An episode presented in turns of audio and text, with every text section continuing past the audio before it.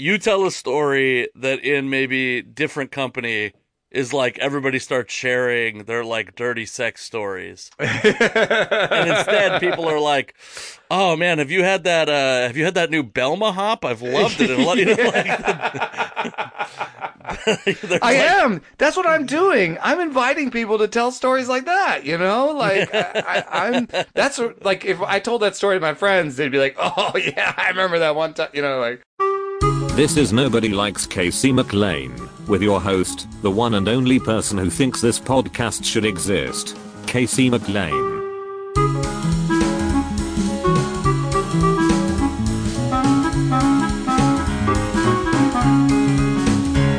Hello and welcome to the Nobody Likes Casey McLain podcast.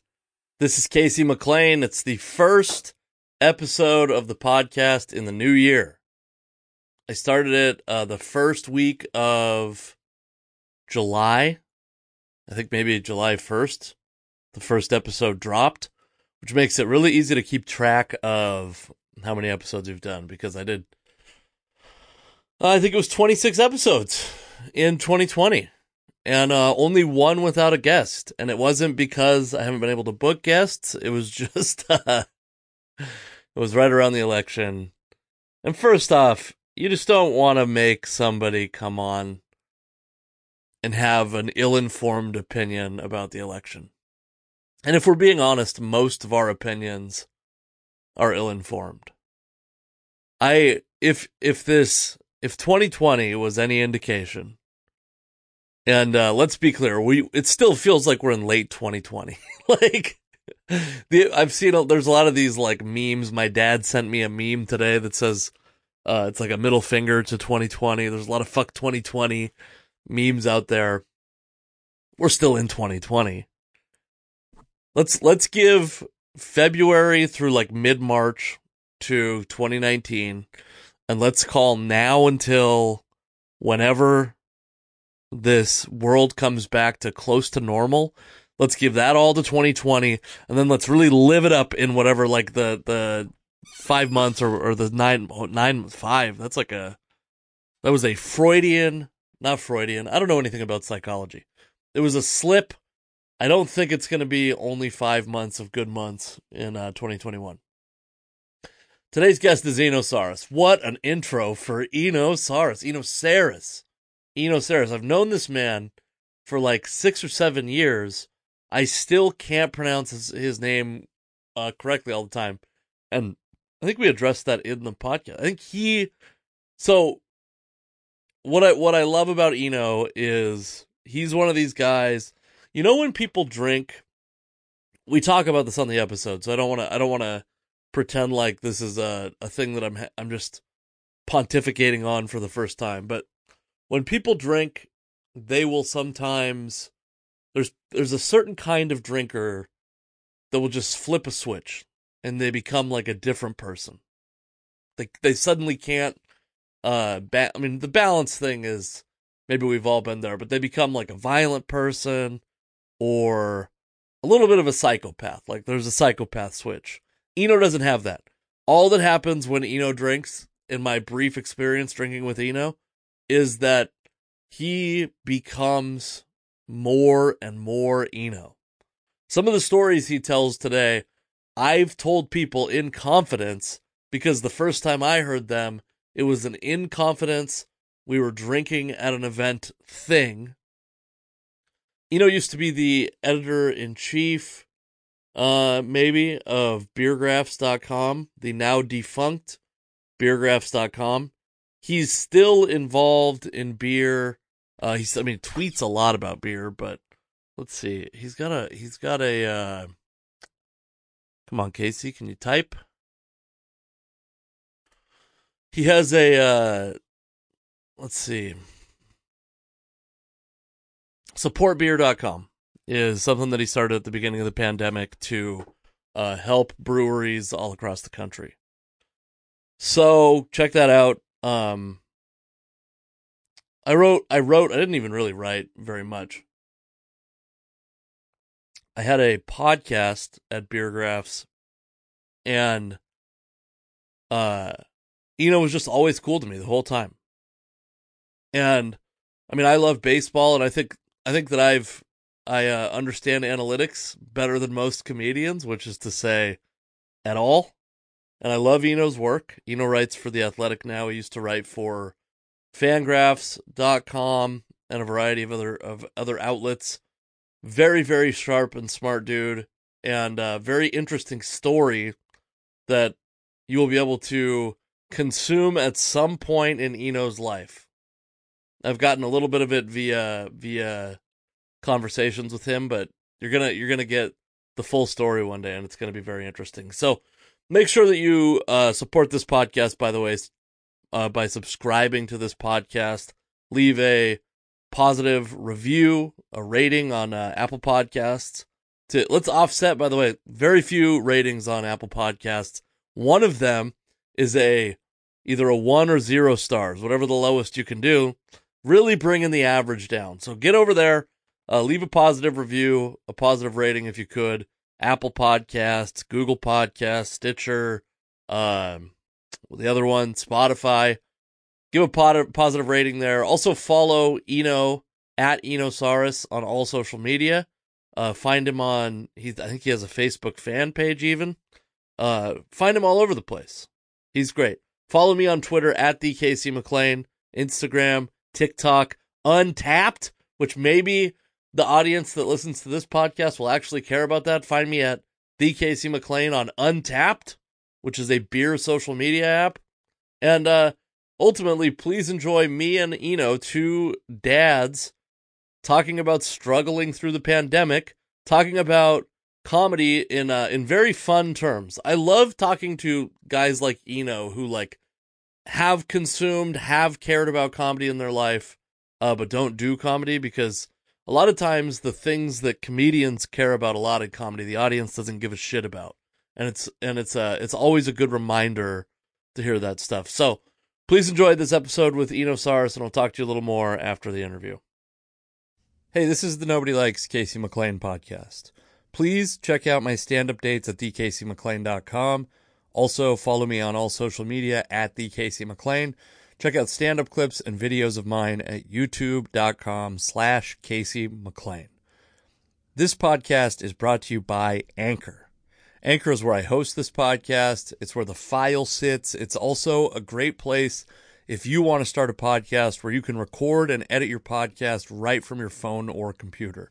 When you're hosting on Anchor, you can distribute your podcast to all the listening platforms: Spotify, Apple Podcasts, Google Podcasts. Whatever you're listening to this podcast on, you can get your podcast to that platform very easily.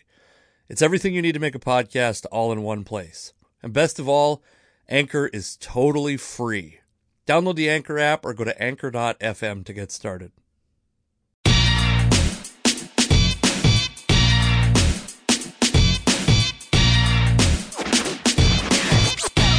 Oh, yeah, here we go. This is now the podcast is officially starting. Oh, you're drinking a LaCroix? How disappointing. No, I got beers, man. Oh, okay, good.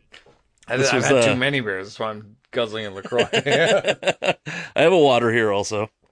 That's What beers have you been drinking today? Man. You sent me a message, by the way, and this is officially on the podcast. So if you're going to go on a controversial tirade, I'm leaving it in from here on out. If you state secrets are now in the podcast. Yes, that's right. I'm having an E9 quality control. Well, you sent me some E9 once. So you and I have, the last time I saw you in person was Pine the FanGraphs, BeerGraphs meetup, I believe, which was a long time ago. At the Pine Box. Yeah. And then we went back to, and I think I've told this story on a podcast, but we'll just tell it again for the sake of it. We went back to an Airbnb. That's mine, yeah. These are my beers catching up to me too, by the way. Yeah, you get initials on this, I'm going to have a problem. But you and Matt Denowitz had rented an Airbnb. And me, it was funny because the group of people, the mix of people at the FanGraphs, BeerGraphs meetup went from guys who played baseball in high school to guys who drink craft beer in a way that makes you uncomfortable to talk to them about it. They were definitely, that guy was there. Yeah. That guy was definitely there. And I was uncomfortable. I was like, please, can I ask you to leave? There was a guy that came back to the Airbnb that it was like, not only was he not invited, but he might murder 100% of the people in this Airbnb. Oh my God. It was, yeah, we were definitely, and it was like, when I remember that guy, I remember all the sort of problematic parts of craft beer where people are like, you know, some people are just in craft beer because they're alcoholics. You're like, yeah, dude. Yeah. It's not just because it tastes good. This guy was like, well, I drank this, and I'm like, yeah, you're blackout, dude. Can you just like leave? Like, I remember the first time you've had a Dragon's Milk by New Holland, right? Yeah. Okay, so the first time I had that, I was on a work trip in Cincinnati, and this guy was like, he's like, hey man, try this beer. I think you might like it. And I tried it, and I loved it, and I was like, 12% or something. Yeah, and I was like, oh, this is great. And I was like, this guy has great taste in beer. But what he also was that guy that drinks enough that he flips a switch in his brain, and he stops making eye contact with you, and he starts talking at your shoulder blades. You know those guys? Oh, boy. And you're like, ooh, you became a different person. And one day, like, I'm, like, hungover this whole thing, right? So I'm like, I can't keep doing this. I'm taking a day off of drinking on this work trip. And this is like it's like a software training thing, so there's people from all over the place. I don't know this guy. You really don't want to embarrass yourself. Right.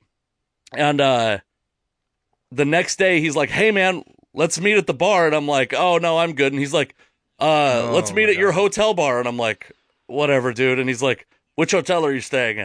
And I'm like, okay. Like, you don't even know. You're just like, I was like, I'm not going to drink. He's like, that's fine. I'll drink enough for both of us. And he's just blackout drunk. Second night in a row. Yeah, no, this is like on night 4, by the way. Like, I had gone with him a little bit for the first 3 nights. And then everybody was kind of like, okay, you know when you go on, I'm sure this happens on some of the trips you've been on for work, but like, you get a bunch of dudes that aren't spending a lot of time away from their family very often, and they'll while out a little bit. Yeah. You know? This guy, that was not his situation. This guy is drinking just as hard every day of the week. As he does the other nights. Yeah. I think he was from rural Minnesota. And I had we had that situation in our room, and it was kind of weird because it made me feel dirty about the process we were going through. We were like, oh, have you had this? This is amazing. Have you had this? This is amazing. And then this guy's like, wow, it's not as good as the blah, blah, blah. And you're like, oh, God, I feel bad. I feel worse about myself because you're here. If I remember right, too, he was like, it was a real, like, hero worship thing with you, because he was like, it's not as good as Sierra Nevada Pale Ale, which is like a very good beer in its own right. I'm not saying. Right. But it's like, that is as garden variety as they come, right? Like, that's the origin of craft. It was awkward on a lot of levels for me, yeah. And the story I tell from that one all the time is we were sitting around, and I was telling the story of drinking with John Jaso. I love this story. I told this story on your behalf, by the way. Oh, good. And we were hanging out with John Jaso, and we were watching Yordano Ventura, R.I.P. And he was throwing this easy cheese, and John Jaso kept looking up at this thing and being like, oh man, John Jaso, you know, like, or Yordano Ventura, easy cheese, like, you know. And I noticed that every girl in this place, we're at Twin Peaks with the, like, sort of, you know, the fake Hooters situation. Yeah. And they serviced our table like there was no tomorrow. I mean, like, they knew who Mitch was, you know, they knew who John Jaso was, they knew what was going on. And when we came down to pay, like, I totally alligator armed and was like, you know, I'm a writer, like, oh yeah, I'm totally gonna pay. And then I can't get my wallet out, these tight jeans or whatever. You have Tyrannosaurus Rex arms. Yeah, exactly. And he was like, no man, I'm a ball player, I'm gonna play, and I'm gonna pay. And he left, and he went over to the register, and every woman that worked there went over to the register, and one lady wanted to get his attention, and she got upside down and twerked upside down so that her butt was just sort of shaking at eye level to get his attention. And I was at this thing at the Pine Box, and I was like, I was telling the story to a bunch of guys who were asking me about fantasy stuff, and I said, oh, that was the saddest moment for me, because I just looked over and I was like, I will never have that. And then there was like a ... and then somebody in the group said, well, except among overweight 30-plus-year-old dudes that want, you know, your attention for their fantasy team. And then the most amazing thing is there's another ... and the next literal thing that anybody says after a pause in the conversation is, so anyway, I was thinking about dropping. And do you think I should pick up? That is a fun thing about that kind of an event, though, is that, like, you tell a story that in maybe different company is like everybody starts sharing their, like, dirty sex stories. And instead people are like, oh man, have you had that new Belma Hop? I've loved it. And I am. That's what I'm doing. I'm inviting people to tell stories like that, you know? Like, I'm. That's like, if I told that story to my friends, they'd be like, oh yeah, I remember that one time, you know, like. You know, but yeah. No. Instead, they just sort of skip over that, and it's right back to, I guess, a little bit transactional. But I generally I miss this very much now, and I generally enjoyed, like, this week's been hard for me because it's supposed to be the winter meetings, and we're supposed to be. I know Dallas. I'm not saying I want to be in Dallas, mm-hmm. but we're supposed to be in Dallas right now. And what I love the bar scene at the winter meetings, because you'll be drinking and then, like, Gary Sheffield will enter your argument about something, and then Kevin Euclid will be like, "Oh man, everyone's like got it all messed up, like, you know, the instruction is terrible," and then Tony La Russa would be like, fuck all y'all bitches," or whatever, you know. And it's just like, holy crap, like, what is happening right now? And I've had a lot of those conversations, so I love that. And then it doesn't even need to be that. Then I'll go out and meet people in the area. So when I was in Nashville, I went out and went to live music, and, you know, mm-hmm. of course it's Nashville. Like, I had some live music and did that. In San Diego, I did a beer crawl where we went to a couple of different things. And, you know, there'll be people that used to work for a team or want to work for a team or never work for a team or just do a fantasy team or whatever it is. A lot of times I find, like, I'm in, like, just embroiled in just, like, a really sort of interesting conversation where people ask very interesting questions about how to value players or how baseball should be headed or how to fix baseball or what's wrong with baseball. So, or what's right with it. So, like, I miss that. I miss that the most. I don't miss events, like, sort of running around in the lobby and the whole, like, is there someone better here I should be talking to than you? There's definitely people do a lot of that, but I do miss, like, late night. I miss the bar scene. I miss hanging out with people. And this week has had none of the transactions you normally have in baseball, right? And none of the interactions. Yeah, I mean, it's, by the way, like, I've never appreciated being away from my family more than being cooped up with them for 10 months. You know what I mean? Oh, my God. I think I had to say it to my wife the other day. I had to preface it, and I was like, I love you guys. I love you. I love our life. I love our family. But normally, right now, I get to leave for a week and go get drunk.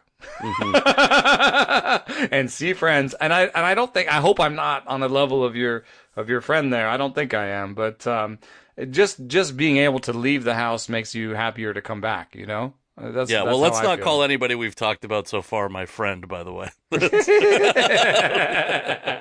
Did you know John Jaso is my favorite baseball player?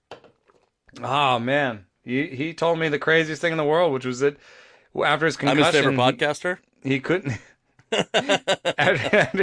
after his concussion, he couldn't see the ball. He a couple times he caught the ball and he never saw it. Oh my God! When he was catching behind the plate. Yeah, he. I mean, I think, like, there's never been a guy that's, like, less baseball. Right, exactly. I mean, I haven't outed him so far, but I think at this point in his career, it's okay.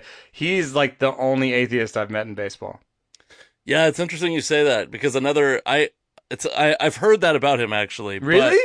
I have, yeah, and I can't remember where. Maybe it was from you, actually. Yeah, it might have been from you on the very same BeerGraphs meetup. I'm not surprised. I mean, I'm sure there are a ton of atheists in baseball, but it's weird how they don't feel comfortable. There's not enough of them that they feel comfortable talking about it. Right. I remember I was in Houston one time for a different software thing, actually. And I was riding in an Airbnb to go do an open mic at the Houston Improv, And the dude that was driving was like a third. Not, did I say riding an Airbnb? You were in an Uber. Speaking of God, Jesus, I was in an Uber.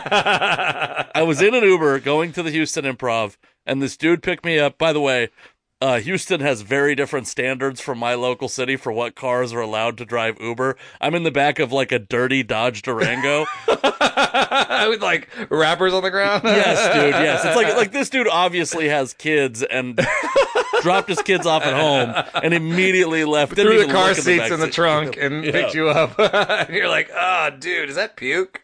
Yeah, but we're having this like great conversation, right? And it's like, early Trump presidency. This is a black guy driving. There's like a lot, we're talking about a lot of stuff politically, and I thought having like a very valuable discussion, and he's like, hey, let me show you some stuff while we're driving, because we're going to drive by, like, this is an HBCU, this is the site of this civil rights event, etc. Cool, yeah. And I was like, oh, that's really fun. And then I was like, one of my favorite athletes, actually, I'm curious what you think about this, is Arian Foster, who played for the Houston Texans, is the only NFL player that I know of, especially that's playing in the Bible Belt, that came out as an atheist, which is like, he played college at Tennessee, he was playing pros in Houston, and we're having this great conversation, and we're disagreeing in good ways. To you. He literally turns to me, and he goes, fuck that. That guy was touched by God, and fuck him for thinking he wasn't. And I was like, holy shit. You touched the third rail. Yeah, I did. And I'm from Seattle, which is like the most atheist place in the world. So, like, yeah, that's why you think there's atheists in baseball. There's no atheists in baseball. No, I understand there's a lot of like Southern boys and Latin American. Yeah, I get that, but I guarantee you, there's That Oakland A's team had some fucking atheists on it. Those famous Oakland A's teams. I don't think Barry Zito's going to church, okay? Yeah, well, I did have another argument between Zach Greinke and Dan Haren where I said, Greinke told me that I had to stop liking so many leftist tweets. And I hadn't even really known that he followed me, so I was like, oh, so you got a burner account. I got it. And then Haren walks up and he goes, no, man, I love him. And then I said, well, Haren, you're like in the like 0.5% in baseball. And Greinke goes, no, liberals don't make up 0.5%. It's like 5%. And I go, no, he's a liberal and he's not religious. And Greinke was like, oh, all right, maybe. And then Haren was like, he's like, I've talked to you about this. That's surprising. I think Haren and Greinke probably were. Yeah. Oh, I think we got delayed. I don't know. Greinke seems like he's such an analytical guy that it surprises me that he. I guess that's like insulting to Christians. I don't have a problem with Christians. Please continue to listen to my podcast. No, I think he's a little bit on the,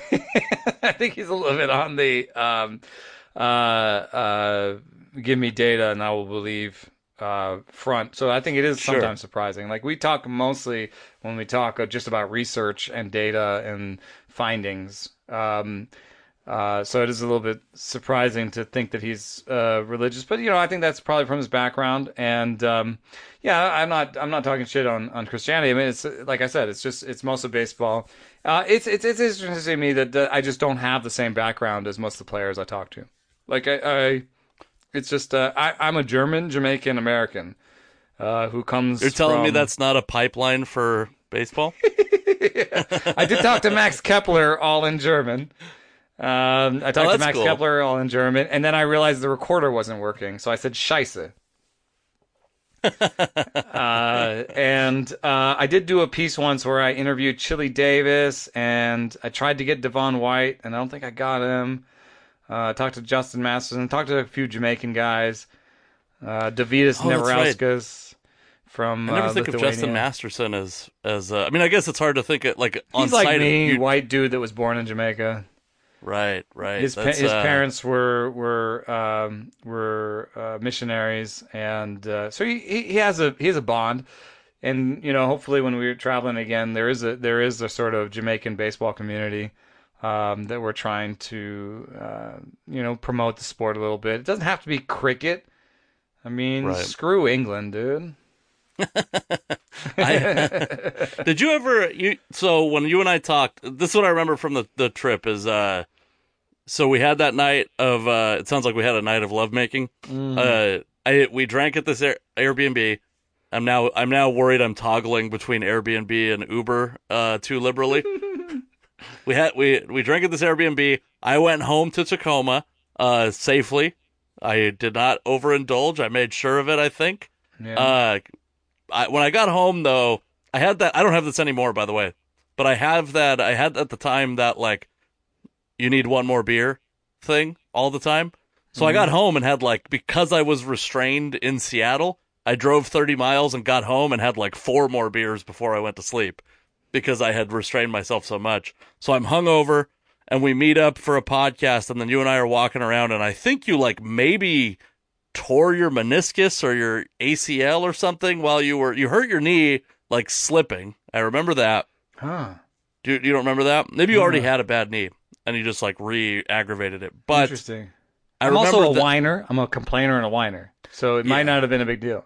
Yeah, that might be true. But when, I remember this because we were talking about you want to tell your story. Is what you told me then, and you're like, because you have an interesting life, right? Like you, yeah. German Jamaican. Have you done anything with that? Have you the Eno Sarris? Oh, here's the other thing I never remember. Is it Sarris or Sarris? Sarris.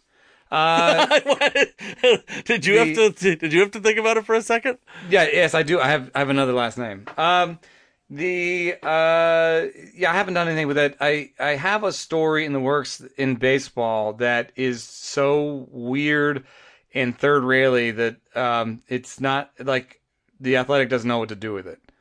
Oh, wow. And the reason I can tell it without sort of giving it away is that it's almost historical fiction where it's like researched, reported, factual history that has to have been changed to sort of protect everybody involved. But I remember coming from Lonesome Dove and Shogun and James Michener and just like, I used to love reading these like sort of historical things where like it's mostly historically true, but then they like sort of manipulate it.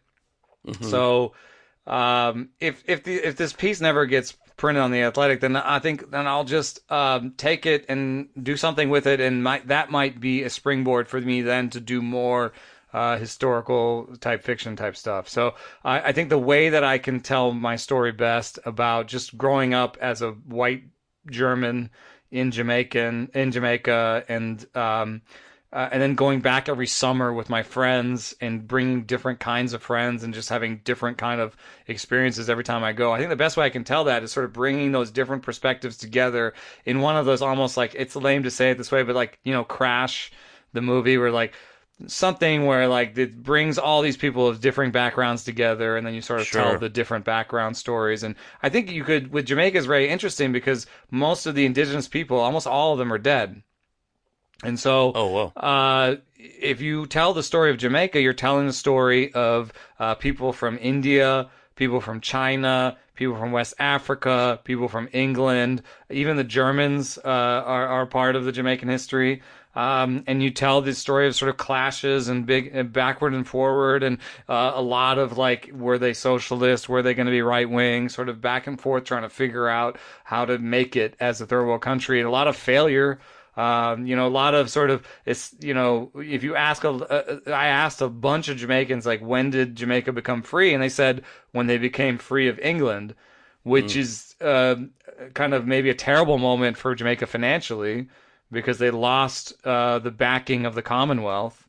And also slavery was illegal in the Commonwealth in 1850. So there's it's very interesting to sort of put that perspective in. So I want to put in the perspective of all these different people, all these, and I ate dal in Jamaica.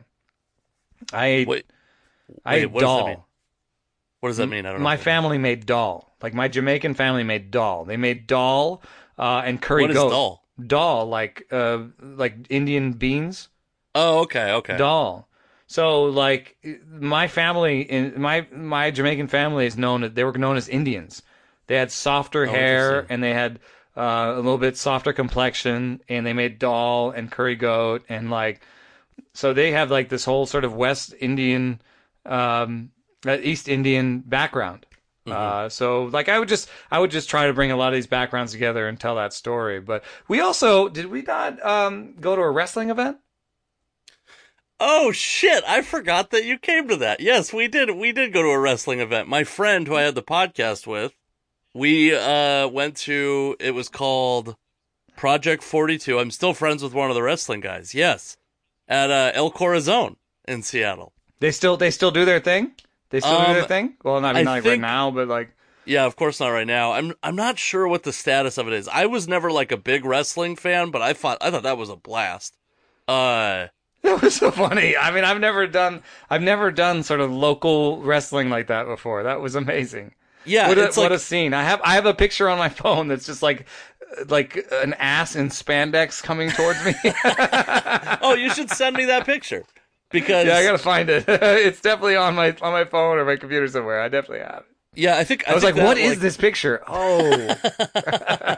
I think that wrestling promotion might be gone, but I'm sure I think it's been replaced by, the guy that was running that wrestling promotion just bought a comic book store in the city I live in.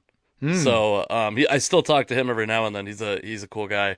Yeah. Everybody else could be dead. I recommend it, actually. I mean, I think that like local wrestling is very different than WWE or whatever. It was very like get a PBR and jack and fucking, you know, just watch people be ridiculous. Yeah, it's the same. It's kind of like the experience of watching hockey in person versus on TV. Yeah, because I love hockey in person, but on TV it's like there's just too much going on. I can't really figure out that, like, you don't get any of the and on TV it seems ridiculous that they're doing this all as a pageant. You know, it just seems like, okay, now he's gonna hit him with the thing and do the thing. But when you're there, they like have fake blood spurting everywhere, and they're like, it's a little bit, it reminded me a little bit of burlesque.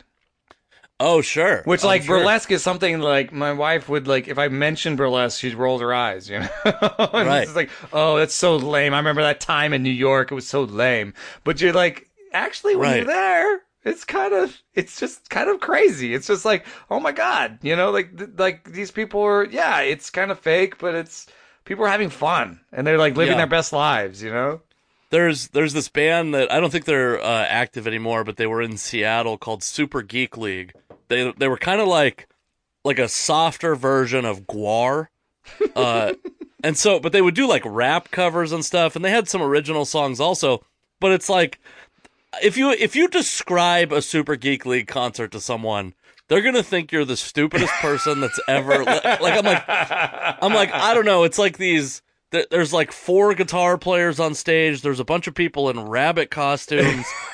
And they're sometimes covering. They do confetti cannons. Yeah, and they're covering T.I. Like, I don't know, man. I don't know. It was fucking so fun. I believe I have a permanent shoulder injury from moshing at it. Like, would I buy their album? Absolutely not. Like, I'm sure it is fucking dog shit. If they were on the Grammys, I'd be like, what? Yeah, dude. But, like, if you watched a music video, you'd be like, ugh. But there's something about it in person that's, like, really fun. I feel the same way about, like... Like, I've never been in any way compelled to watch, like, one of these drag shows, like RuPaul's Drag Race or whatever. But, like, drag shows in person are fucking hilarious. Yeah, like these people are very talented. And they're happy as hell. You know, it's something about, it's almost like what we're missing right now, right? We have these Zooms and people are being performative, but they're being performative on a screen.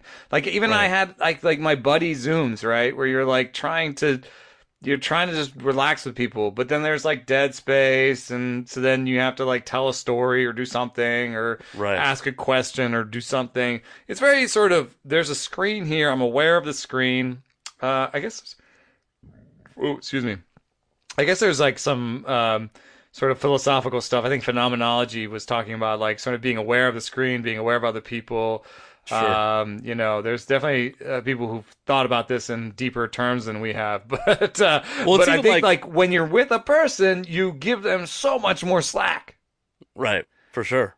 That's why it's so amazing when someone like crosses that boundary. You're like, dude, that guy. Never mind that guy. You know? You can have so many flaws. Like, I think people. I hope when we open up again, that people have the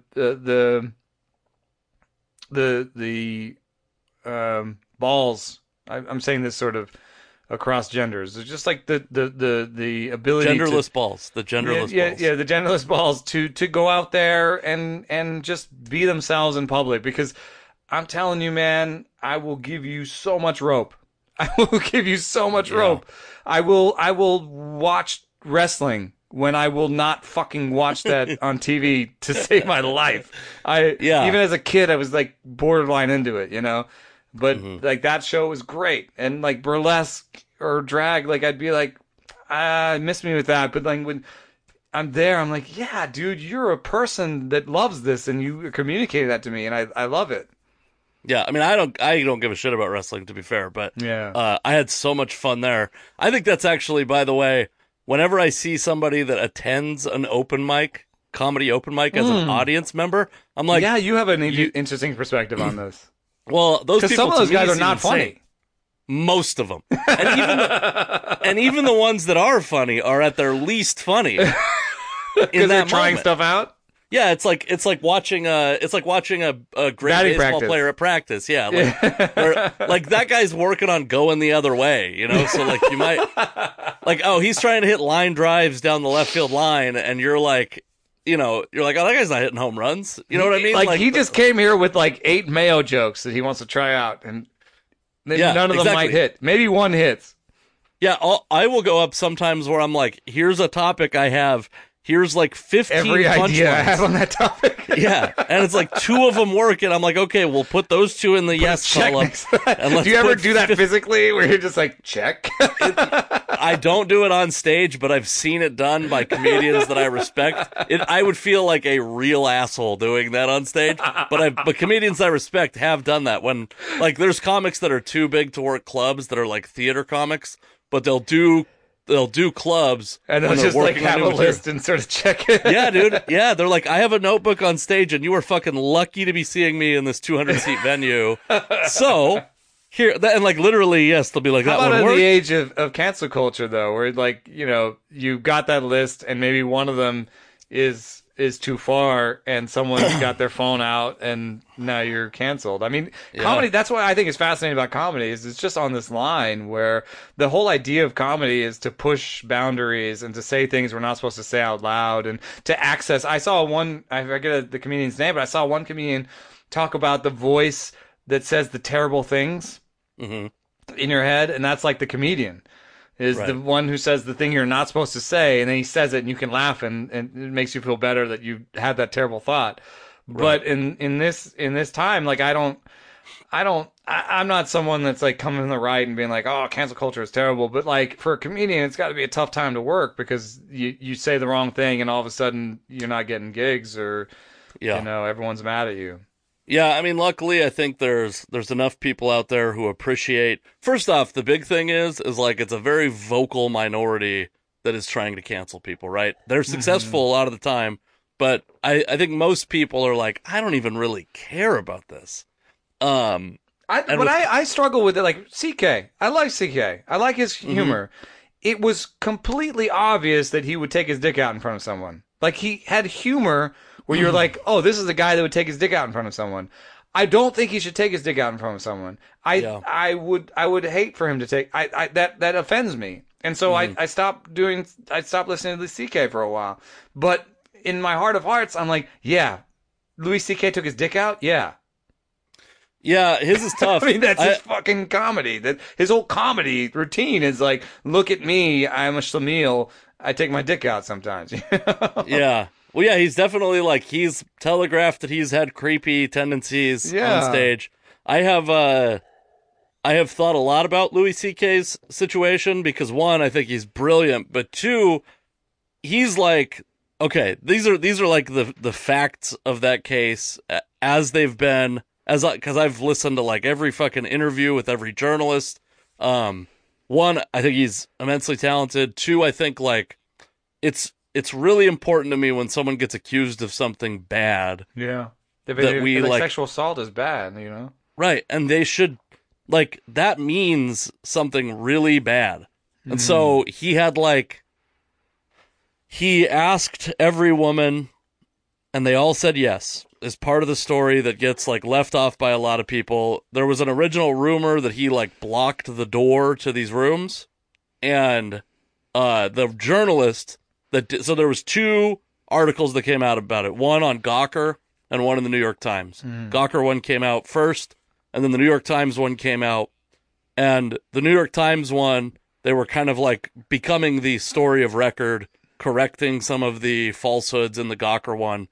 But one, I listened to an interview with the woman that wrote the New York Times one, and the interviewer said, "Hey, did Louis C.K. block the door? Did you ask any of these women if Louis C.K. blocked the door?" And she said, "Yes, I asked." And they all said, "No, he did not block the door." And he goes, so "Well, why is it?" "I'm going to take my dick out. If you want to leave, you can leave." Even said, like, is it okay if I take my dick out? Whatever. Like, that's no. So I'm not saying, so let me start by saying this. Like, there's a power imbalance. It's weird. It's weird. I think so here's the thing though, is he goes, the interviewer said, why didn't you include that in your story? And she goes, "Well, I didn't think that detail was important." That's a very important detail. It's the most important detail. Granted, there are other very important details. It's one of the most important for sure. Yeah. I mean, I think, like, you know, when the Aziz Ansari thing happened, they made a big deal. I don't know if you know about that one. But is that one where, like, he tried to make a move and it didn't work, and then he just watched a movie and it was over? Yeah, we don't need to get into the gory details of it. I assume that I want you to be willing to, like, have me actually put this out and not have your name attached to my shitty opinions on comedy. But they made a big deal. It's a tough. I mean, we're trying to navigate this minefield. We're right. I think we're reasonable people that are willing to say, "Hey, that was too far." And but the line is just hard to find a lot of times. It's just like. And I think we're also not good at, like, knowing how enough repentance and, like, what the relationship is between, like, the crime and the repentance, like, we're not even good at that in terms of, like, criminal justice. Oh, for sure. To go back to the Louis thing though, in the public sphere either. The Louis thing, that's, I think, important in that one also, because people are like, he wasn't away for long enough. He didn't have long enough to, like, realize it was wrong or whatever. Well, here's the thing. The last account of anything like that happening was from 2005. He got canceled in 2017. He independently stopped doing this, called women to apologize, all that stuff privately. Publicly apologized, then took a year and a half or 9 months or whatever it was off of comedy. So he spent 13 years between the last event and, like, so what you're saying is, like, again, I don't know what's the right thing. Right. But, so. There's plenty of opportunity for, if he had been doing it the other 10 years, for other stuff to come out. Like, that's in the news. Like, everybody else, that's like an invitation. Hey, if he did this thing, like, let's all pile on. That's when, like, you know, if it's like an Epstein situation where you're like, oh, one thing, I don't know. Like, everyone's like, no, there's a lot of bad here. You're like, yeah, I think there's bad there, you know? Right. But isn't that crazy that we're even including what because he gets included with Cosby, with Harvey Weinstein, with Jeffrey Epstein. Yeah, Epstein, and it's like, is like the very, yeah, I mean, he's the very worst. Epstein and Cosby are the tip of the spear, and fucking Weinstein isn't far behind, and Louis C.K. is somewhere on the shaft. You know what I mean? Like, way, yeah, way down. Definitely thinking the grundle. Yeah. I like, again, like, if you did that to my wife or my sister, I'd be very upset. But that's why you don't let the people who have been hurt do the litigating, right? Like, we have a system in place in our country for a reason. And man, like you said, like, I think we just need to have more consistency, less hypocrisy, and be able to, like, I'm not saying anyone needs to forgive Louis C.K. I'm not invested in whether or not people forgive Louis C.K. Right. He still has an audience. He'll be fine. I think there's maybe an argument to be made that there was an outsized punishment or whatever. That's not my point. But my point is, like, That's happening also to comedians at my level, and nobody gives a shit because they're not famous, mm-hmm. right? They don't have a fan base. They don't have... And yeah, man, like the thing they might have done wrong was just like a joke they were trying out or whatever. And... Right, exactly. Yeah, that's... And I also think... I read this... Let me rephrase. I refused to read. I saw the headline of an article and like skimmed through the bullet points. It was like how to not write offensive jokes. And it's like...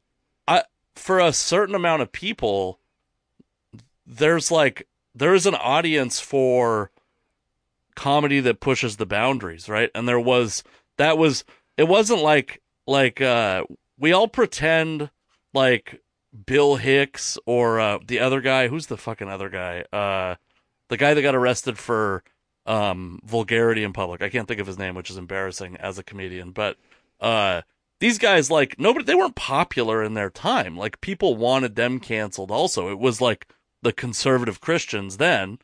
But now we have, I call these, like, the cancel culture folks, I call them the new Puritans, where it's, like, they want a moral purity test for everybody as much as the people in the 1940s did. God, why can't I think of that guy's name? That is embarrassing. You see the guy who had the six bad words or whatever? No, that was George Carlin, right? Yeah, Carlin, yeah. No, who was a comedian? Here we go. I could just probably type in comedian vulgarity. Getting busted for vulgarity in public. Wow, dude. Arrested, yeah. Wow, this is... And now I can't even... Come on. People... I just want to tell people... I think one of the rules might be, like, don't punch down. Lenny Bruce, yeah. Okay, there we go. Don't punch down is a rule, right? Sure, but like I have a joke about how my daughter is stupid and how all babies are stupid. Like that's punching down, right? Like technically, like do you know what I mean? Like it's obviously absurd, right? Like that's what makes it funny. So like you can't make that rule and then not acknowledge that like making an absurd joke that babies are stupid when they are clearly it's punching down, yeah. Right? Like it's very obviously punching down, but yeah, I don't, like all those rules, finding a way to break those rules in a way that's considered acceptable is fucking exhilarating, and crowds love it too. Mm-hmm. You know? Yeah. I'm a comedy fan, man, and I've rediscovered it a little bit recently where. I've been watching some stuff, and I just can't remember anybody's names. But I watched a Burr one. He's all right. You know, he got in trouble recently, and he got like articles written though. He doesn't. That guy, his ticket sales, his money isn't going to change at all because of the trouble he got into. But I remember very specifically, like Raw and Delirious by Eddie Murphy. Dude, yeah. So me and my guy friends thought that was the most hilarious thing in the world. And then I remember my new girlfriend and her friends, just my wife now. I brought them together and I said, "You guys have to see this. You've never seen because Delirious was funny because John Candy had a Delirious. Oh, okay. And so Delirious became this weird thing where like people, if they search for Delirious, might get John Candy's Delirious and like be like, that's not really funny. But if you knew that you were like searching for Delirious, like Eddie Murphy's Delirious, you would get the kind of raunchy like stuff and I had them sit down and watch Delirious with me, and that's one with like, Eddie, I'm American woman now. Eddie, I want half. And then he does this thing about like being in San Francisco and they didn't have police cars, sirens. They just had gay people on the cars going woo woo. And it was like, in retrospect, actually, it's almost one of those things where it comes back around. And it's just so ridiculous that like, who could that offend? You know? Yeah. No, I know. Well, and then, but back then I was like, and they were like, "Yo, this is not funny." And I was like, "Oh crap." Yeah. Let's just turn it off. I had that experience. I showed my wife either Raw or Delirious, one of them, and I was like, I loved this when I was growing up. you should watch this. I find it problematic now. Yeah, we couldn't make it through those jokes, and I mean, I'm sitting there like, God, this is rough, you know. Like, and I'm pretty hard to offend. But where is that line? I mean, at the time he was, you know, pushing boundaries and making people laugh, and it was okay. But the boundaries have shrunk, and so now it's now in the territory of not okay. And we have to give space to people to be like, even me, like, be like, yeah, Raw and Delirious. I used to love that. And now I look back at it, like, people used to say words that you can't say anymore. Like, gay used to be a thing you would, like, you know, say about your friends or whatever. And, like, now it's, like, I don't say that word anymore. So it's, like, this weird thing where, like, you know, Eddie Murphy, I think, generally is kind of funny-ish and has had an interesting career and has made me laugh a lot at times in my life. Yeah, but well, I watched Delirious, like I watched it with them, and even in 2001 was like, oh God, what did I do? Whichever the first one of those was, he was 19. Yeah, which is unheard of. And I think it was filmed in like the '80s or something. Yeah, and then the next one he was like 23, which is just like in like the red leather. Like red, yeah. One is red leather, one is yellow leather, and then he's talking about gay people. Come on, buddy. You're right, dude. I can see your balls, dude. Well, and I believe like later on, he got. My friend has a joke about this, but he got caught having sex with a transgender prostitute, and it's like, okay, what were you apologizing for on stage there? I think around the same time, I showed my wife and a roommate of mine at the time, Blazing Saddles. Have you ever seen Blazing Saddles? It's like, Mel Brooks. It's a million years old. It's so what like, does he do? Misogyny and it's this like old west town. I mean, I remember the sort of plot and stuff. But and they have a black sheriff is the deal. Boy. And so we're watching the movie, and this is gonna work a lot less since you like you're not. This isn't resonating with you, sir. But we're watching the whole movie, and my friend, we're like a half hour in, and he turns to me and he goes, "Dude, this movie's kind of racist." Yeah, right. And I'm like, "Yeah, dude, they're making fun of racists. Like nobody that's racist on that movie. Are you like, oh, that's the hero of this movie? Like it's parodying how stupid racists are, right? But it does that by showing people being cartoonishly racist, right? But nobody watches Blazing Saddles and goes, "Oh, I should be the racists. Like they're the good guys in this." Which is, I think, like another thing when you tell a joke on stage and you're not the good guy of the joke. Yeah. Usually, I was watching some Jared Kelenic. Jared, what's that name? Something not. It's Kelenic. Not Jared Kelenic. He's a prospect for the Mariners. Right. You know what I'm talking about, right? It's like Kelenic. It's very, very similar. No, I can't think of who you're saying. Is it? Huh? He's got the blonde hair. Oh, Jared Logan? No.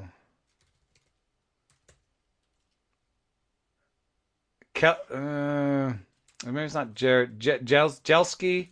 Oh, Anthony Jeselnik. Jeselnik, yeah. Yeah, Anthony Jeselnik's fantastic. Jeselnik is the bad guy of every joke he tells. Right. He's trying to convince you that he's a terrible person. Right. And that's like I heard a thing, and nobody wants to hear in 2020, nobody wants to hear that I heard a very profound thing from Joe Rogan, that I heard Joe Rogan say a profound thing. But he was telling, like, jokes on stage or whatever, and he's obviously, like, towards the edgier side of comedy. And somebody came up to him after the show, and they're like, "Are you fucking serious? Do you believe all those things you said on stage?" And he's like, "Absolutely not.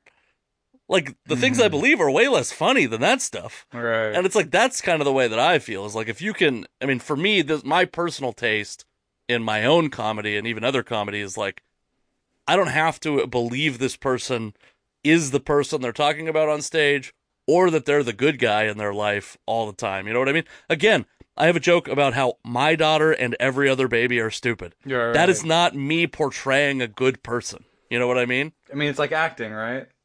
Yeah, and it's like saying the least appropriate thing you could possibly say, and it's funny, and it's like, again, it's like I'm punching far enough down that people realize that that's part of the joke. That you're aware of it. It's like a meta punch down, right? Right. So if I was like people who make $40,000 a year are scum. Well, that's close enough to me that it's like, ooh, like you might actually mean that. Right, you know what I mean? Right. But if I'm like, people, like babies need to get a fucking job. Right. Nobody thinks that I actually believe that, right? Yeah. But I think it's a fascinating sort of subculture. I enjoy going to it. When I have the chance, like I would love it to open up, and you know I've seen.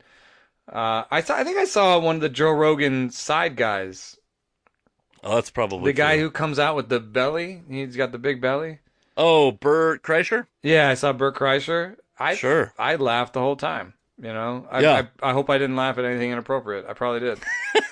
Also, like that, the thing, it's just like, even if you laugh at something, that doesn't mean that you agree with it either, right? Yeah. Like that's it's like a defensive, it's like a reflexive, you know, it's like right. Like you can laugh at something and be like, whoa.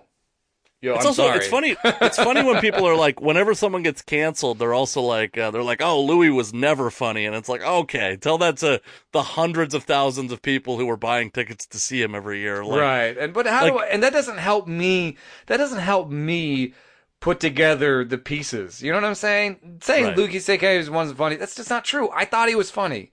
I'm mad about this event, and I need to personally find a way to get so it's either going to be I don't think that's helpful. It's like sort of be like, he wasn't cool anyway, like no, I have to figure out how to get past this, and I have to, it's almost like the Raw and Delirious thing again, where I have to be like, listen, I thought it was funny at the time, I feel bad about it now.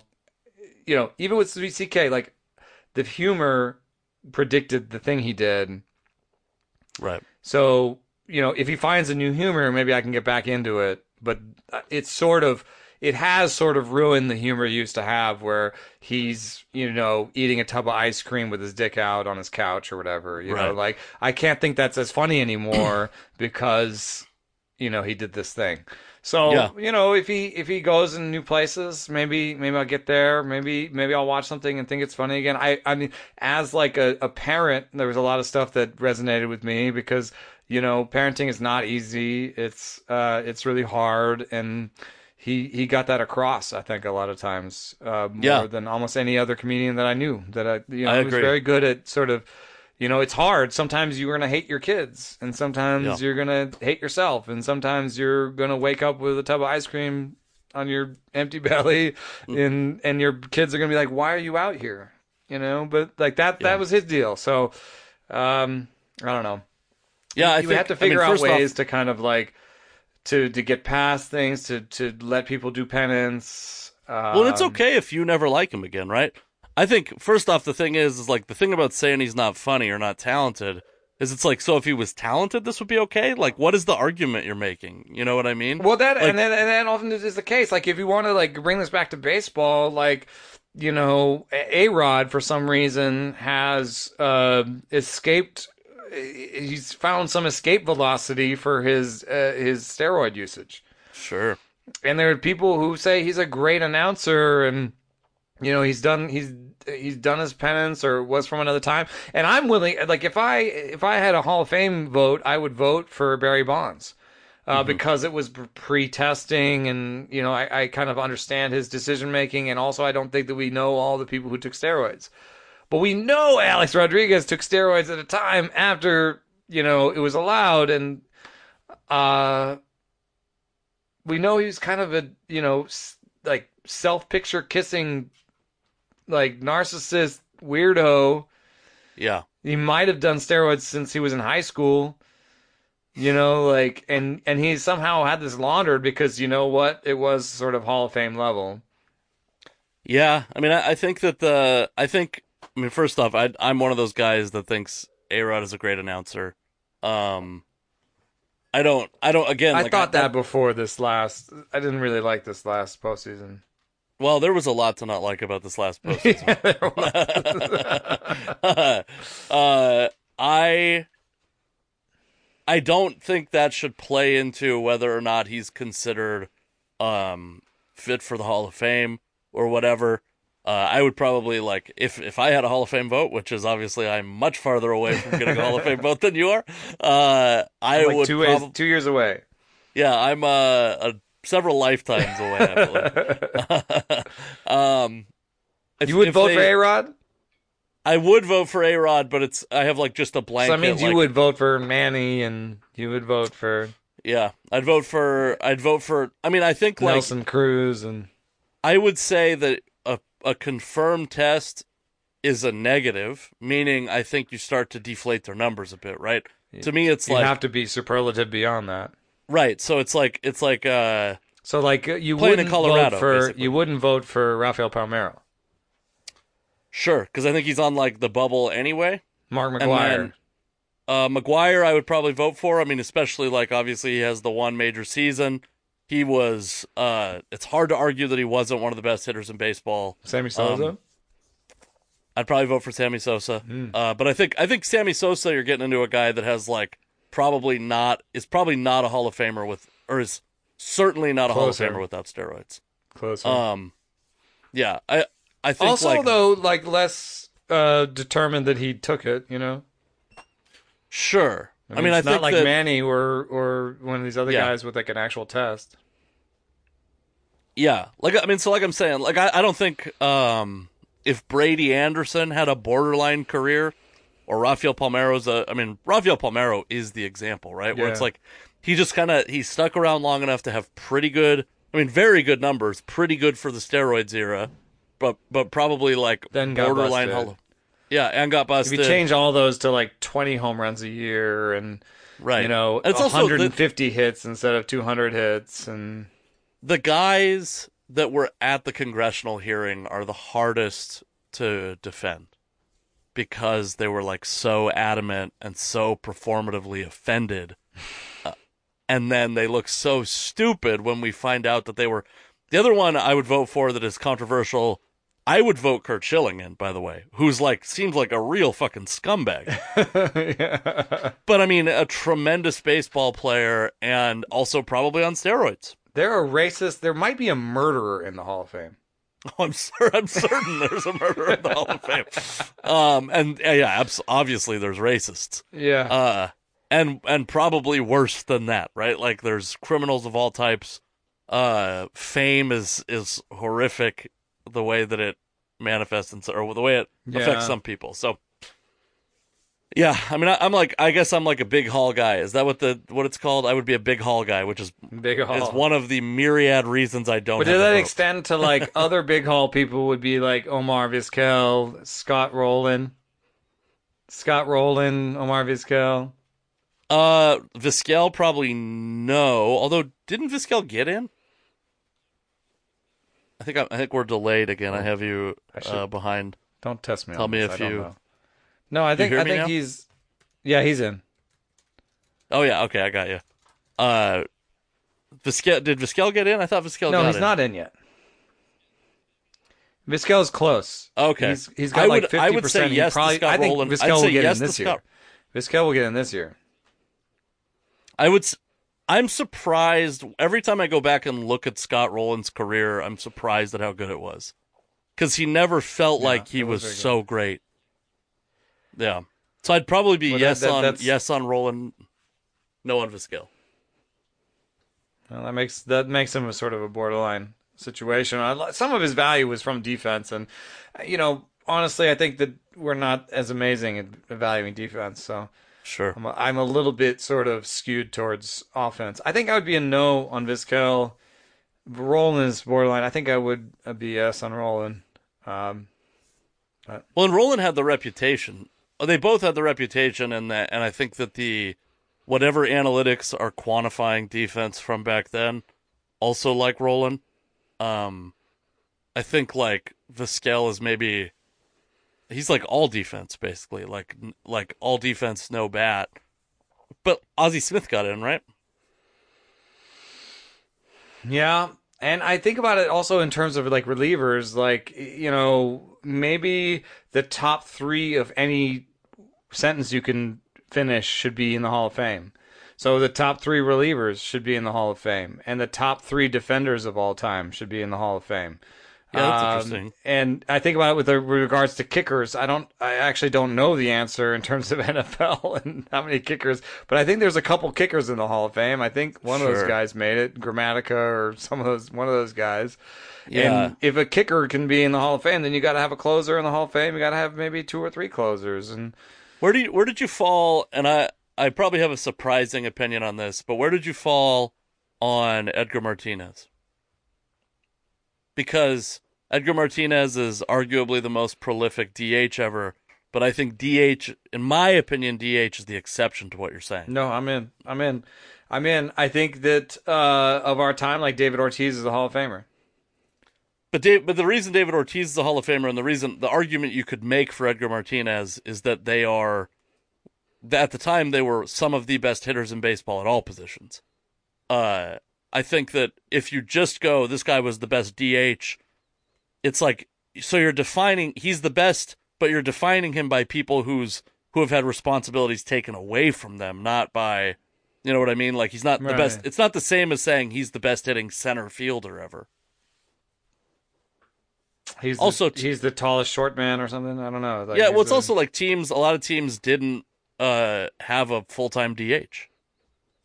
They had DHs all the time, but they weren't having a guy play. 100. Analytically, I'd have to point out that there's some evidence that DHing is a skill. Like, it's hard to do.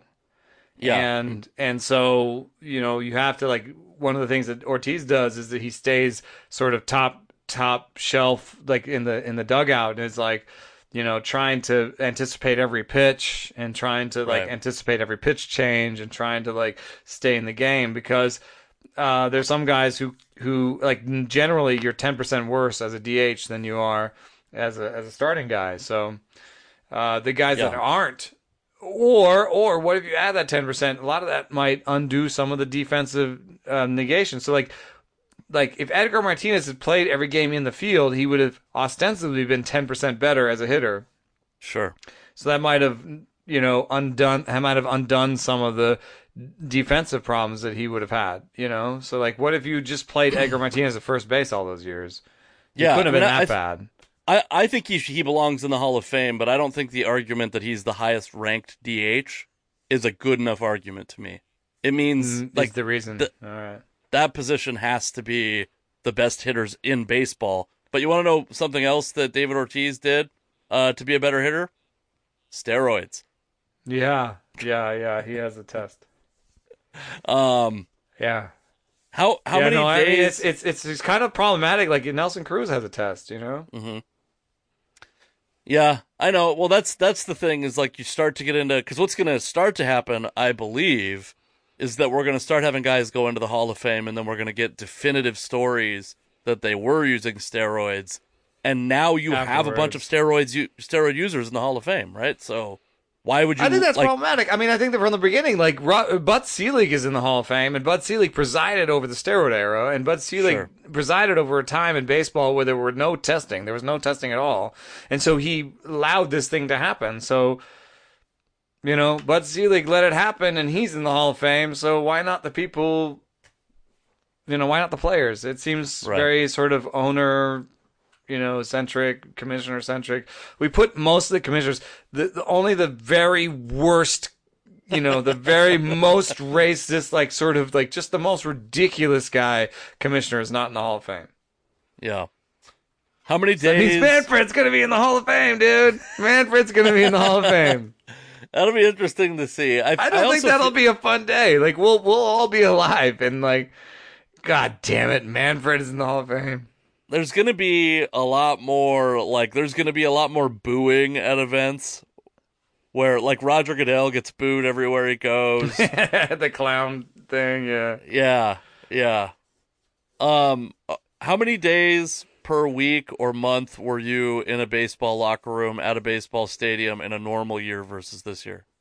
Oh, my God. I mean, zero this year, but I tried to do twice a week during the season, and I would have a block of about 10 days where I might be in like three camps, you know, in a day even. So I might do like maybe like sort of 10 camps in 5 days in spring, And then I would have I've been lucky here in the Bay Area to have postseasons to go to. So I'd be going to like L.A., Oakland, and San Francisco for postseasons. So you would add probably another sort of 10 days on average at the end. So 20 days pre and postseason, and then 2 times a week, 6 months, 24, 40, about 75 times a year.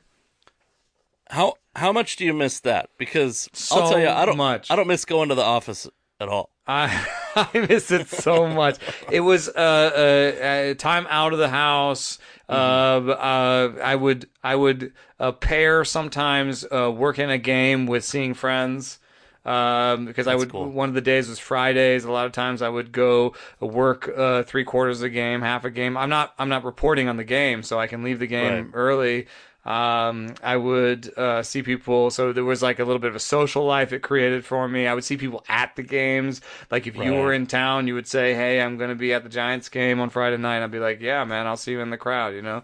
I did a lot of that. So that it was like social life plus talking to the players. The players have great ideas about baseball and about, what should happen, or asking me questions about stats, or, there was a lot of just new ideas that came out of just talking to players and getting their input on stuff and getting their questions and just having a dialogue with them. So that was valuable. And then I'm a person who likes interaction. So it was just like, adult interaction with someone like my 8-year-old, I love him to death, but like, everything is Star Wars. So it's like, and he's like somehow gone beyond me to the point where like he knows more about Star Wars than I do. And he's like, "Do you know about the Battle of Jakku?" And I'm like, that was the one with the, and he's like, "Do you know about the speeder race on Jakku?" And I'm like,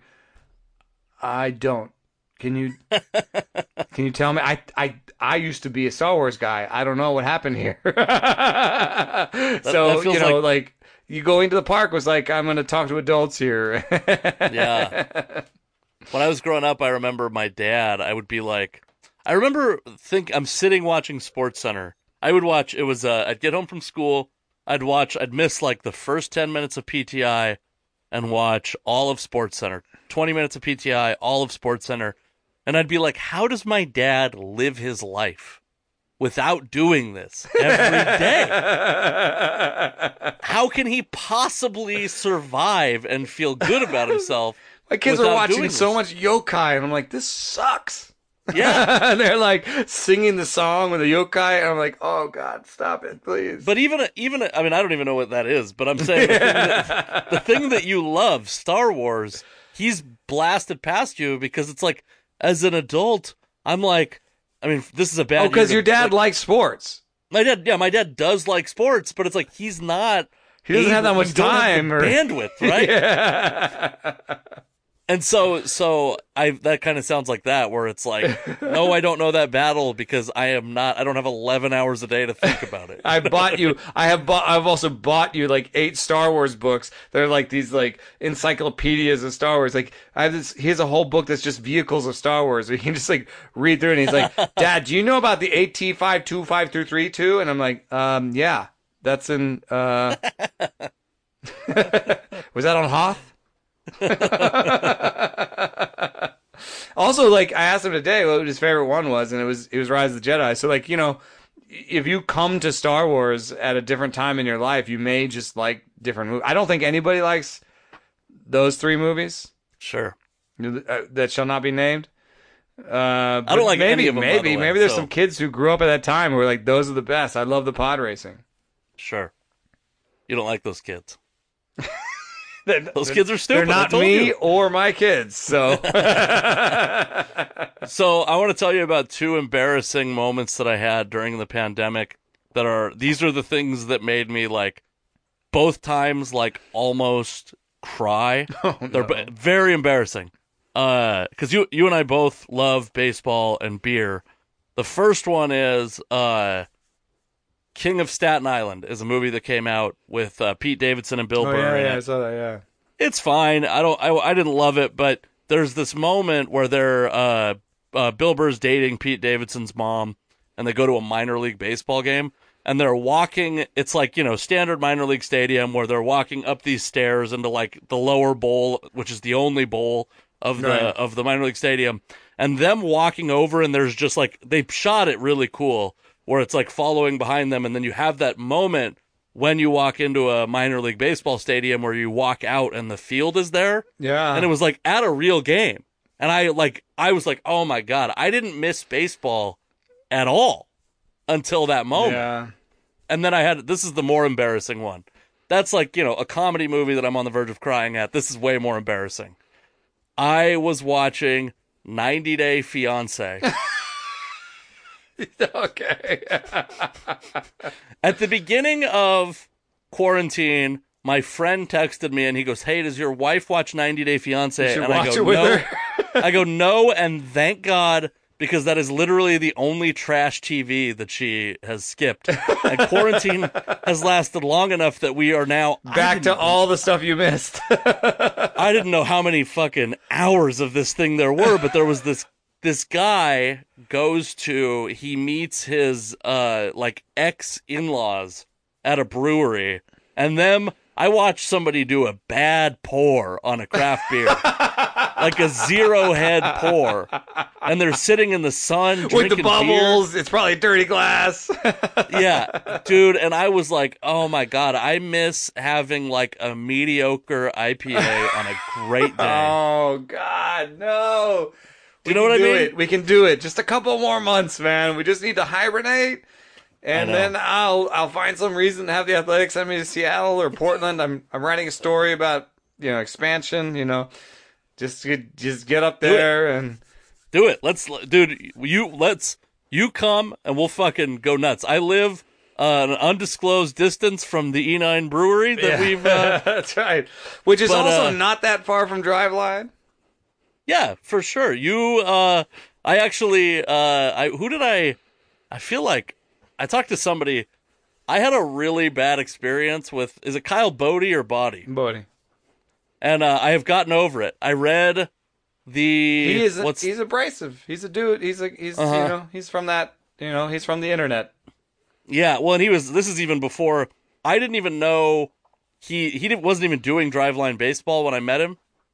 He was in, we were in like an adult baseball league together. Oh, and he played. At the tryout, he was like a complete prick. And then I listened to, the audiobook for the MVP machine, which his ascent to his present glory is pretty well detailed in there. And then that makes him a little more sympathetic to me, where I was like, oh, okay. He's like, you know, depressed and has all these like inner demons, and so he was a little bit of a prick to me at a tryout. I can get over that. Right. Yeah, no, I think about that, and with regard to like commenting and trolls and responses, like sure. I haven't blocked anyone on Twitter. Whoa. It's been tested during quarantine. I have to tell you, I've been tested more in the last 6 months on that one than ever. I have muted 4 or 5 people. Gotta mute. You have to mute. It was too intense. It was like a lot of back and forth, and I was trying my best to just talk and like, let's be reasonable people. But I just realized that we were working on different playbooks, and yeah, it was, we were not going to come to an agreement. So what's like the thing that has made you the most emotional? Like what are you? What's like the acute moment? I understand there's like this like kind of overarching, like I miss not having to see my family for 24 hours a day. I miss being able to go to the ballpark. But like, what is a moment that made you like, fuck? Well, I think actually this week I've had a little bit of that with the lack of the winter meetings. Mm-hmm. I actually was watching. Oh my God, there's some stupid knife reality show where they like make knives. My wife and I were like, just what? Like what? This is like a big enough portion of the population that like they can have. It was like HGTV we left on too long or something, and like, oh my God. So we're watching this, and and then I get like a little buzz on my Slack, and They say Lance Lynn has been traded. Can you, you know, at The Athletic, they're like, can you give like a little opinion? Can you write this stuff? And I said to my wife, excuse me, I'm at the winter meetings. And then I turned over to my phone and like, you know, opined on the phone and came back and she's like, you're done? And I'm like, yeah, I know it's only like, you know, 400 characters. Like, I'm good. But there was that moment where I was like, this is very different. Yeah. You know, I'm watching a stupid ass Knives reality show where they're judging the cutting quality of the sitar. And I like don't care about any of it. The next thing I said to my wife was like, how weird would it be if I got into being a knife person and I was downstairs and was like, hey babe, watch me cut this rug in one cut with my homemade sitar. Anyway, this week I've had some moments where I'm like, oh God, the winter meetings is just like a thing I go to. On a similar moment, the Arizona Fall League got canceled. Every fall I go to Arizona and I see a bunch of people. We talk about fantasy baseball and we go see the best stars in the game. I saw Bryce Harper and Mike Trout play in the same game.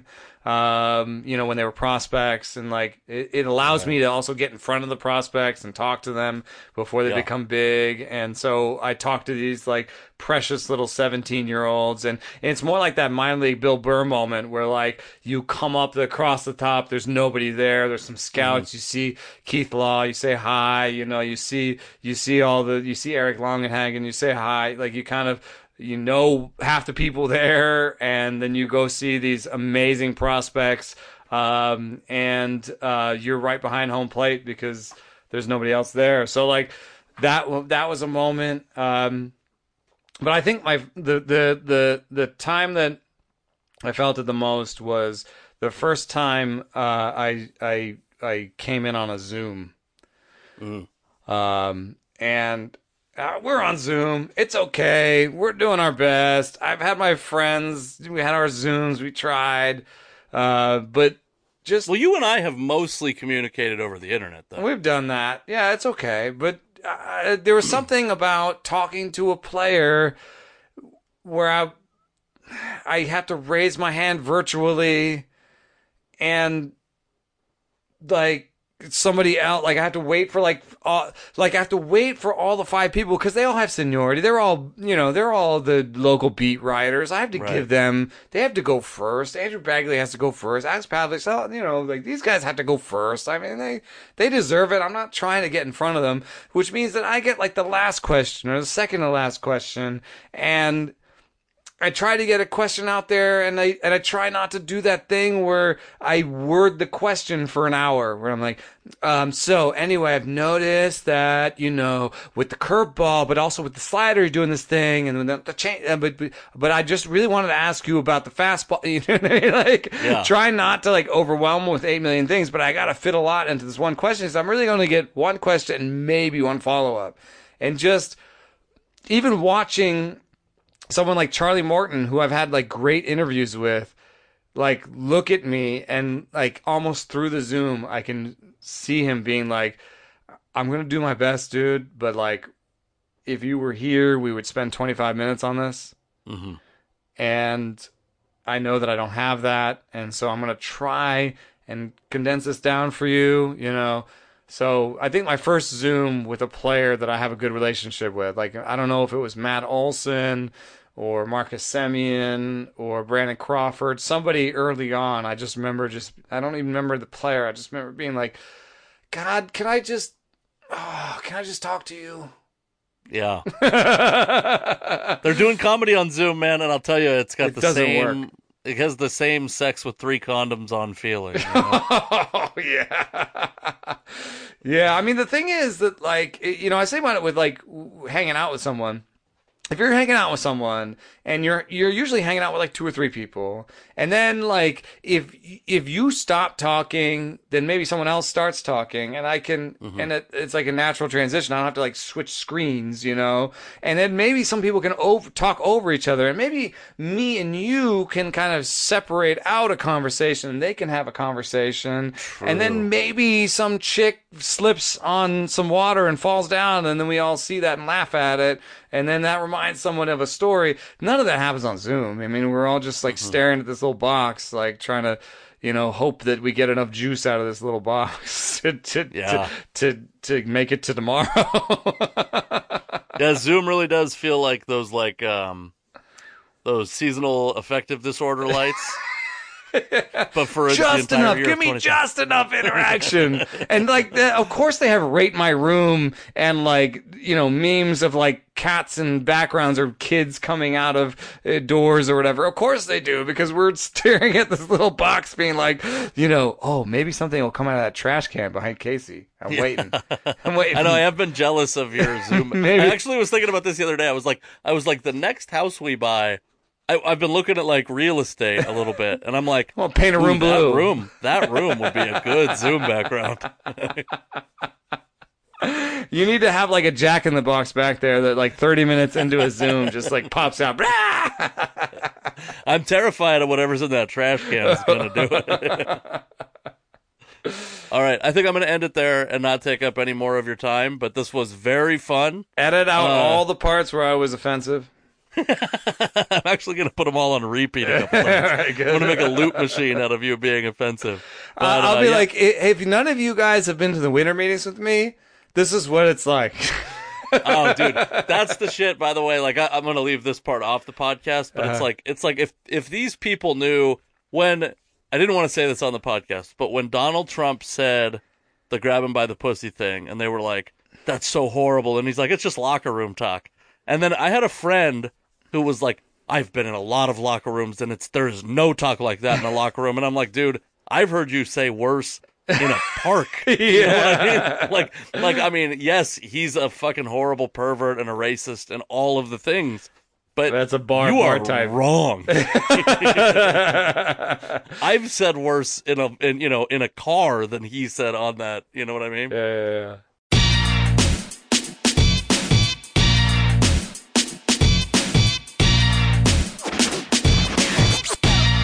All right, I hope you enjoyed Eno Sarris. I did not listen to the podcast before recording this intro, so I hope you enjoyed all of the things we talked about. I know we got into it about Louis C.K. a little bit, so I really hope you enjoyed it, and I hope you consume Eno's work. I know that The Athletic is running a bunch of promotions. I'm a subscriber. They do a lot of great work. Eno specifically is one of the best baseball writers in the country, so I hope that you go and consume Eno's work. Now let's talk about sports. I want to keep it brief because if I remember right, this is a long episode, and I don't want really. I'm sick of talking about politics. I'm disgusted by both sides of the duopoly. And so, we maybe one side more than the other, but who gives a shit? Like, but they're both such self-interested, corporate-owned garbage. And I don't know what the answer is, and nobody's coming to this podcast for that, so. Justin Fields and Trevor Lawrence, the presumptive first and second quarterbacks picked in the NFL, faced off in the first round of the college football playoff. I remember I've been, pretty out of the loop on sports this year just because they got so delayed, and then college football especially is like, Clemson was 10-1 and Ohio State was 6-0. Like the college football as we know it is just a mess. The team that I care about, the Washington Huskies, didn't even seek a bowl appearance. It was a year where they were coming off of losing their starting quarterback, have a new head coach. It's not a great year for college for college football. But we've all known about Trevor Lawrence. We've all known that Trevor Lawrence is considered the best quarterback prospect since Andrew Luck. And not that Andrew Luck was the best quarterback, but Andrew Luck was the prototype. He's 6'4", athletic, extremely intelligent, good enough physical tools, good enough arm talent. And Trevor Lawrence is probably like a tick above physically. And he's won a national championship.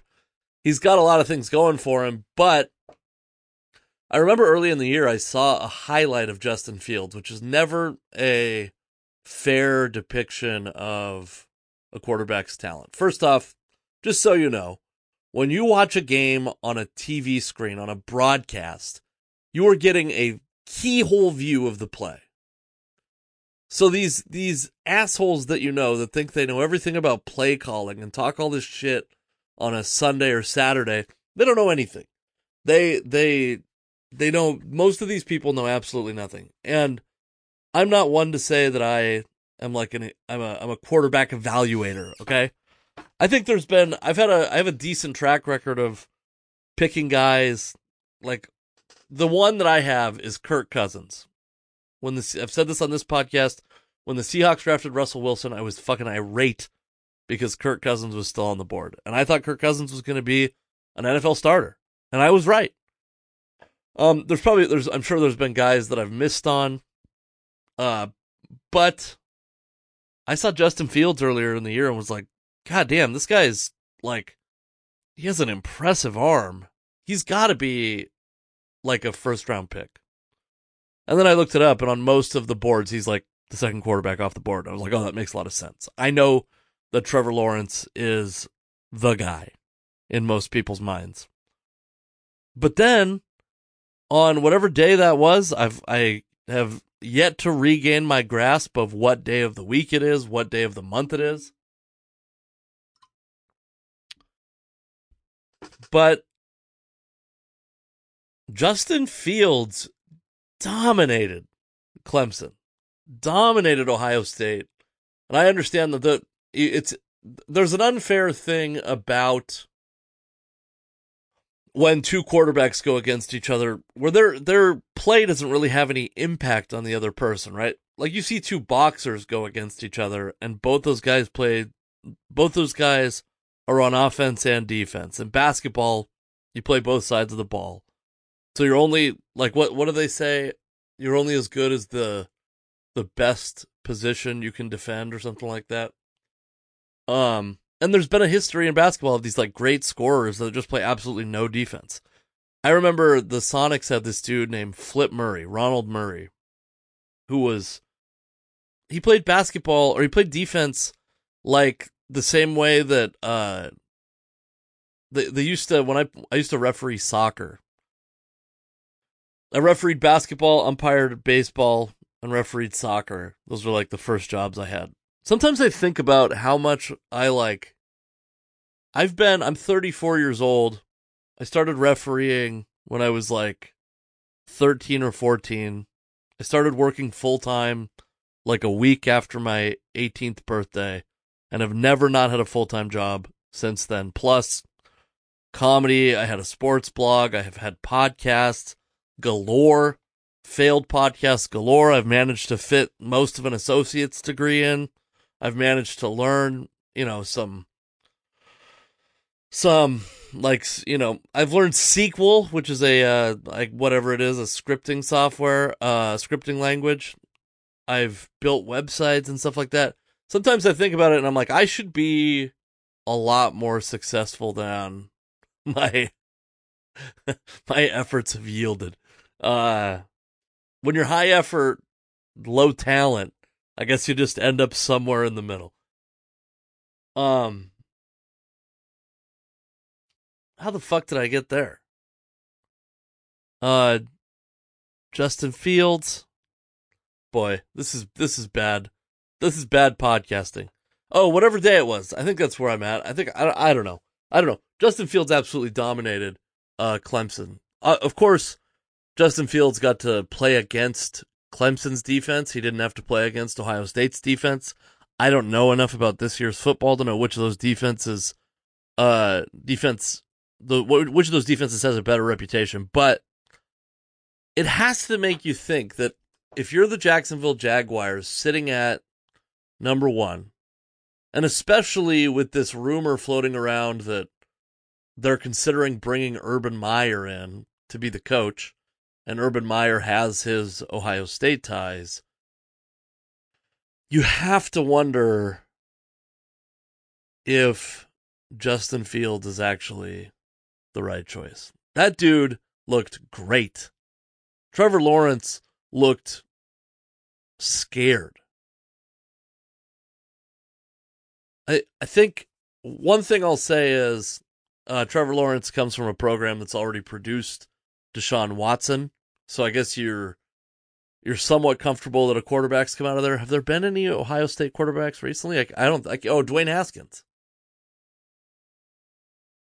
The recently released by the Washington football team, Dwayne Haskins, is from Ohio State. So you just don't know. Who was I talking to a couple weeks ago where I said it's really hard to know in the moment if you're on the right side of history. And I feel there were a lot of people who thought that Ryan Leaf was a better prospect than Peyton Manning, that the Colts were stupid for drafting Ryan Leaf over Peyton Manning. And obviously they look like assholes now. Okay, I think that'll be it. I hope you enjoyed Eno Sarris. He's a great dude, very funny guy. Follow me on Instagram, across all social media, at the Casey McLain. Please subscribe to my YouTube channel. I'm trying to put some more stuff up there. The more people that subscribe, this is the thing. All I care about, the only thing that is fueling the beast right now in any way is interaction. Please, I'm begging you, subscribe, comment, follow me, talk shit, troll me. I don't care. I just need to talk to someone who's not my daughter. Who's not a what is she? She's almost 17 months old. Please do it. Okay. As always, please be a patron of this podcast. There's a bunch of extra full-length interviews. I also released the Gabriel Rutledge episode 1 full-length interview video on my YouTube channel, so check that out. Subscribe. Thank you for listening. And I will talk to you next week.